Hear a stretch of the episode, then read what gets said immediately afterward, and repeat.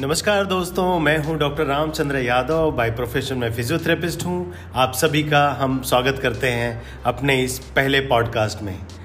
दोस्तों, मैं अब आपको बताने जा रहा हूँ कि मैं आज किससे मिलने जा रहा हूँ और मैं किससे बातें करने वाला हूँ।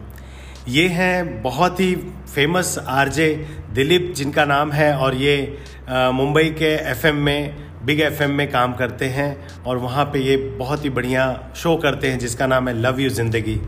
दोस्तों, मैंने कभी सोचा भी नहीं था कि मैं दिलीप जी के साथ बात करूँगा। एक्चुअली कुछ ऐसा हुआ कि मैं अक्सर इनके प्रोग्राम को सुनता रहता हूँ, जब भी मैं लौटता हूँ अपनी क्लिनिक से पूरा काम करके तो नाइट में इनका लव यू ज़िंदगी शो आता है और मैं सुनता हूँ। तो इनके इस आवाज़ से मैं बहुत ही भी, बहुत ही इंस्पायर हुआ था और आज भी मैं इनके आवाज़ का बहुत ही दीवाना हूँ।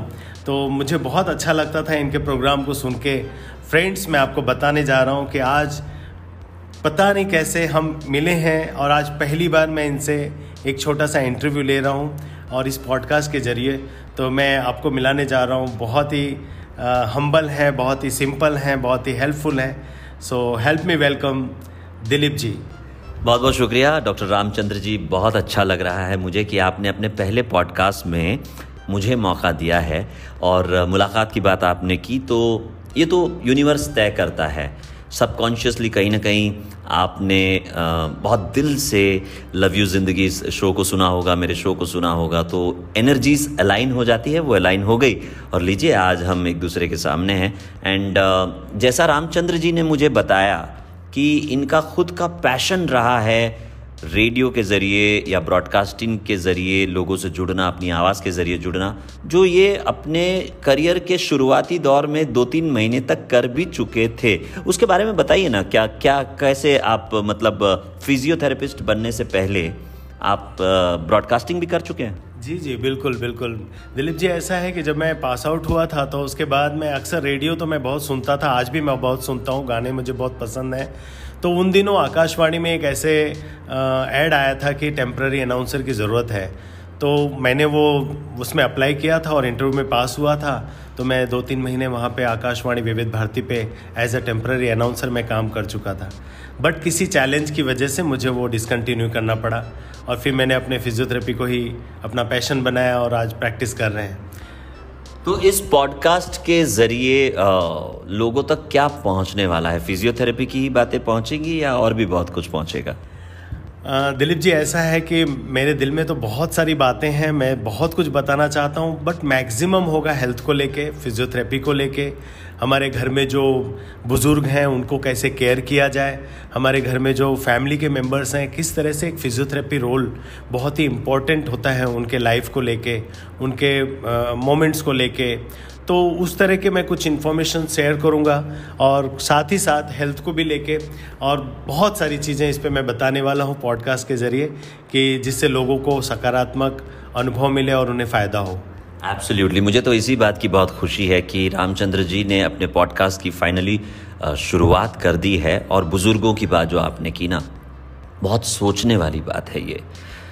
आज इस भागदौड़ भरी ज़िंदगी में अगर किसी के पास किसी चीज़ की कमी है तो सबसे बड़ी कमी है समय की। और बुज़ुर्ग के पास अगर उनको किसी चीज़ की ज़रूरत है तो वो है अपनों के समय की। अपने ही समय नहीं दे पाते उनकी समस्याओं को समझ नहीं पाते। किसी के घुटने में दिक्कत है किसी को उठने बैठने में दिक्कत हो रही है। तो कभी दो घड़ी बैठकर अगर हम उनकी तकलीफ़ को समझने की कोशिश करें फिज़ियोथेरेपिस्ट के सहारे से उनको थोड़ा सा और बेहतर ढंग से मोबलाइज करें तो कितना अच्छा हो।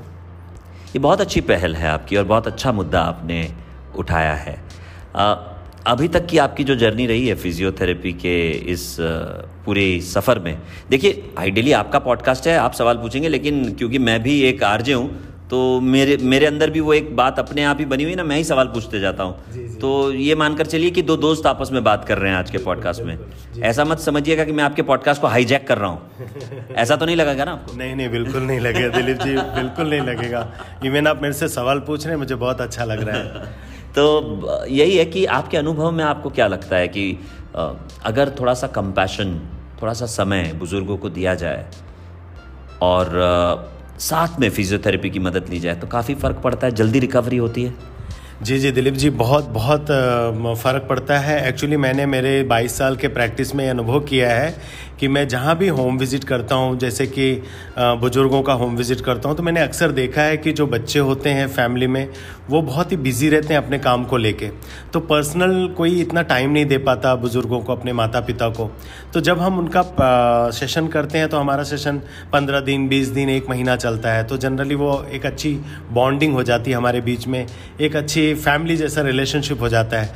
तो वो खुल के सब बात करते हैं। तो मुझे बहुत अच्छा लगता है जब वो आशीर्वाद देते हैं, बेटा आपकी वजह से मैं चल पाया या आपकी वजह से मैं उठ पाया। तो बहुत ही ब्लेसिंग्स भी मिलती हैं और वो ब्लेसिंग्स मुझे बहुत मोटिवेट करती हैं पॉजिटिव एनर्जी मिलती है मुझे कि और मैं ऐसे लोगों की मदद करूँ और ऐसे लोगों को हेल्प करूँ। और मन में एक आता है कि हमें अपने बुज़ुर्गों को ज़रूर समय देना चाहिए, क्योंकि ये समय एक बार बीत गया ना तो वापस नहीं आएगा। और ज़िंदगी क्या है? ये तेरी मेरी कहानी है, इन रिश्तों की कहानी है। तो बहुत ज़रूरी है कि अपने अपनों के लिए समय निकाले। अच्छा आपका यूट्यूब चैनल भी तो है, क्योंकि फिजियोथेरेपी में बहुत कुछ देख कर भी तो सीखना है। ऑडियो के ज़रिए तो हम बहुत सी बातें बताएँगे ही मतलब ऑब्वियसली डॉक्टर रामचंद्र यादव इनके पॉडकास्ट पर जुड़ेंगे अलग अलग एक्सपीरियंस्ड लोग जुड़ेंगे। बट यूट्यूब पे आप देख भी सकते हैं। तो उसके बारे में भी अपने सुनने वालों को आप बताएँ। जी जी। दिलीप जी, मेरा यूट्यूब चैनल जो है सत्यप्रभा फिजियोथेरेपी क्लिनिक के नाम से है और मैं उसमें अक्सर जो पेशेंट्स अक्सर भूल जाते हैं एक्सरसाइज कैसे करना है, ये स्टेप क्या है तो वैसे मैं कुछ बेसिक उसमें एक्सरसाइजेस यूट्यूब के ज़रिए लोगों को बताया हूँ और काफ़ी अच्छा है, लोग बहुत अच्छी तरह से समझ पाते हैं।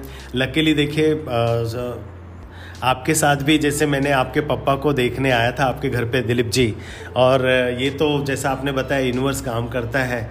तो कैसे कैसे दिमाग में कभी तो था, मैं दिलीप जी से मिलूँगा और आपका कॉल आया।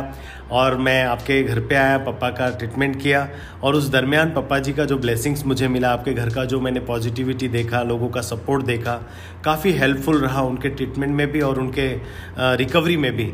तो आज देखिए अंकल जी एकदम बढ़िया से चल रहे हैं और और मैं आपको एक थैंक्स कहना चाहूँगा कि मेरे यूट्यूब चैनल पर भी आपने एक छोटा सा इंटरव्यू टेस्टिमोनियल आपने मुझे बना के दिया है।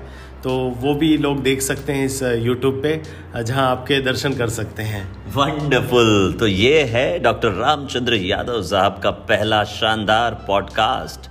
पॉडकास्ट का ये सिलसिला रामचंद्र जी जारी रखेंगे और आपके साथ जुड़ेंगे अगले एपिसोड में है ना? बिल्कुल सर बिल्कुल। एवरी वीक मैं ट्राई करूँगा कि एवरी वीक मैं कुछ ना कुछ अपने श्रोताओं को आ, ऐसी कुछ बातें बताऊँ जिससे उनके लाइफ में एक सकारात्मक असर आए और वो बहुत बढ़िया तरीके से आगे की ज़िंदगी में उसे इम्प्लीमेंट करें और ख़ुद भी खुश रहें, लोगों को भी खुश रखें।